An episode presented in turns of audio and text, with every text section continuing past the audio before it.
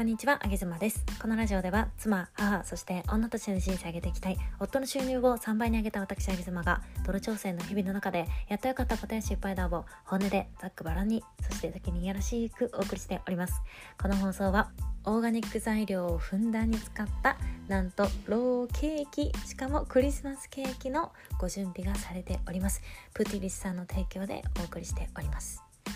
今日はですねえー、私の実家が東京にあるんですけれども先日帰省を少し出しまして、えー、そこで上妻修行に行ってきたので上妻修行のお話をしたいと思います。上妻修行って修行って言っちゃいました。上妻修行っていうのは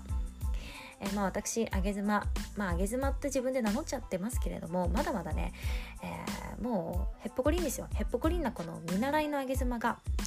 もうリアル上妻。大御所の本物の本物のリアルなあげ妻さんのお家にお邪魔をしましてずけずけとお邪魔をしまして、えー、リアルなあげ妻の言動を、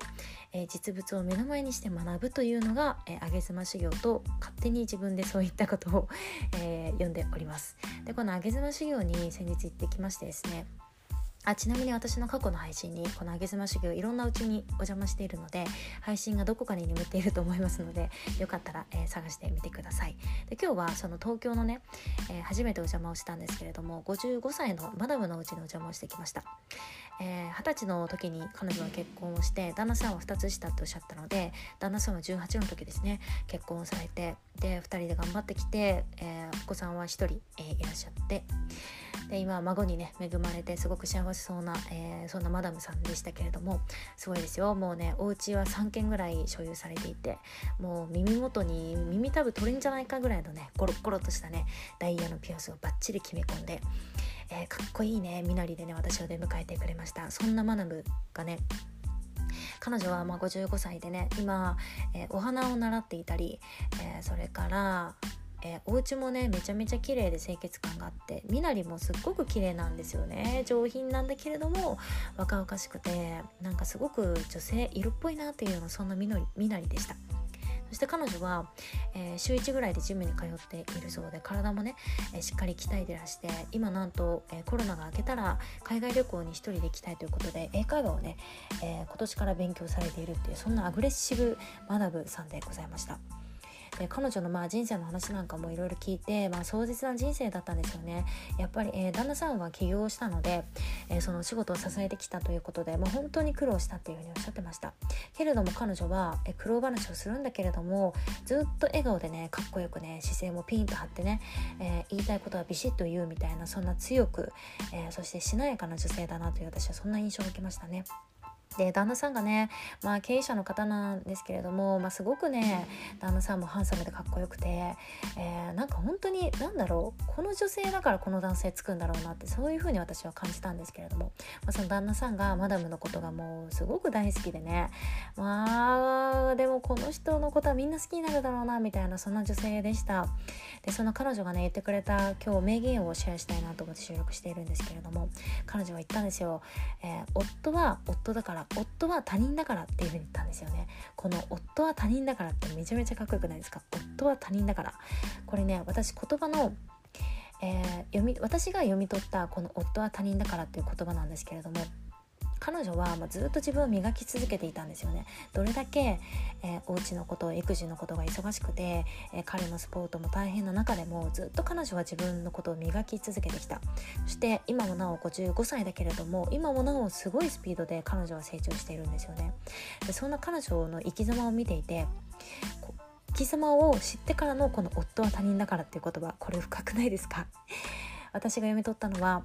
夫は、えー、自分の所有物じゃないっていうことですよね。夫は一他人なのでこの人に、えー、好かれ続けるためにはこの人を、えー、惚れさせ続けるためには自分は一女性として上がり続けていかなきゃいけないっていうそんな覚悟を私はこの言葉この言葉このワンフレーズにね、えー、感じました。なんか私が思うにね妻の座っていうのは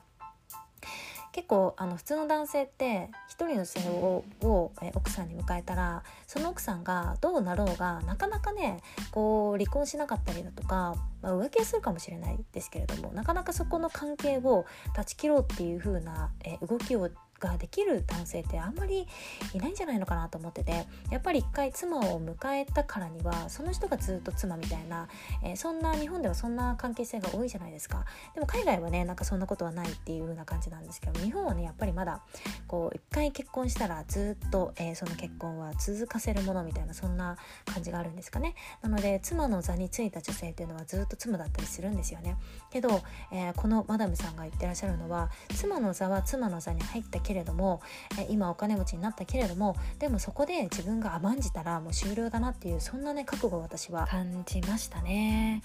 結局なんかまあ女性って、まあ、いろんなね環境の変化とかに柔軟にこう対応しながら生きていくこと自体がまずそれ自体がすごく大変なことではあるんだけれどもけどうん一方でねパートナーが上がり続けるこのこの、え、旦那様みたく、えー、例えば経営者になったりだとかビジネスすごく成功され続けていく男性というのは上がり続けている男性なんでこういう男性から見たらえー、結局ねなんかこう紐で、えー、吊るされてずるずる一緒に人生歩いていく女性みたいなそんなかそんな人っていうのはつまんないんだろうなっていうふうに思ったんですよね。だってモテる人ってねやっぱりね常にレベルアップをする人を求めると思うんですよね。なのでこう妻の座っていうのにあぐらをかいている人っていうのは私ちょっと辛口に今日言いますけれども速攻ねこういう向上心の塊みたいな男性からは、えー、捨てられちゃうんじゃないかなというふうに感じました。これはまあ、えー私の自戒でもあるんですけれどもね。そしてなんでこんなに私が確信を持ってこれを言っているかというと、まあ、過去に上妻修行をさせていただいた中でね共通する奥さんっていうのが、まあ、みんな自分で自分の機嫌を取るし自分で向上し続ける方なんですよ。どれだけ大変な壮絶な人生の最中においても自分を高めるっていうことに余念がないっていうんですかねここまでするっていうぐらい自分を高め続けるんですよねだからそのエネルギーに引っ張られて男性も上がるのかなっていうのは私ここは上げ妻修行をしていく中で共通して、えー、マダムさんたちがやられていることだったりするのでなんか私の中でまだまだね数は足りなくてもっともっと上げ妻収入に行きたいななんて思ってるんですけれどももう少しね、えー、お子ちゃんたちがもう少しだけ大きくなってきて安定してきたら、えー、もっとアクティブな私も上げ妻修行したいなっていうのが本音なんですけれども今、えー、数件お家を、え回らせていただいた中で共通してね、え見える奥さん奥さんの、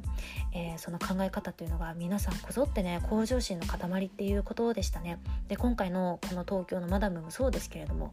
なんかね本当ににこの意識見習いたいなって思いますね。私も自分が55歳になってこれだけ英会話をね、えー、その年から始めたりだとか できるのかなって思っちゃうぐらいでしたけれども。でもなんかこういった女性に囲まれた中でね私ももしも、えー、暮らしていけたらなんかこんな素敵な女性になれるのかななんてそんな風に思いましたね。やっぱり、えー、自分の周りにアクティブな女性を置くとか、えー、自分の友達には常にこうポジティブなね、えー、方を周りにいてもらうとかっていうのは非常にこういった面から見ても大切なことなのかなというふうにそういうふうに思いました。今日は、えー、若くして結婚をされてそして自分を上げ続けることで旦那さんも上げ続けてきた上妻さんちのお話でした。上妻でした。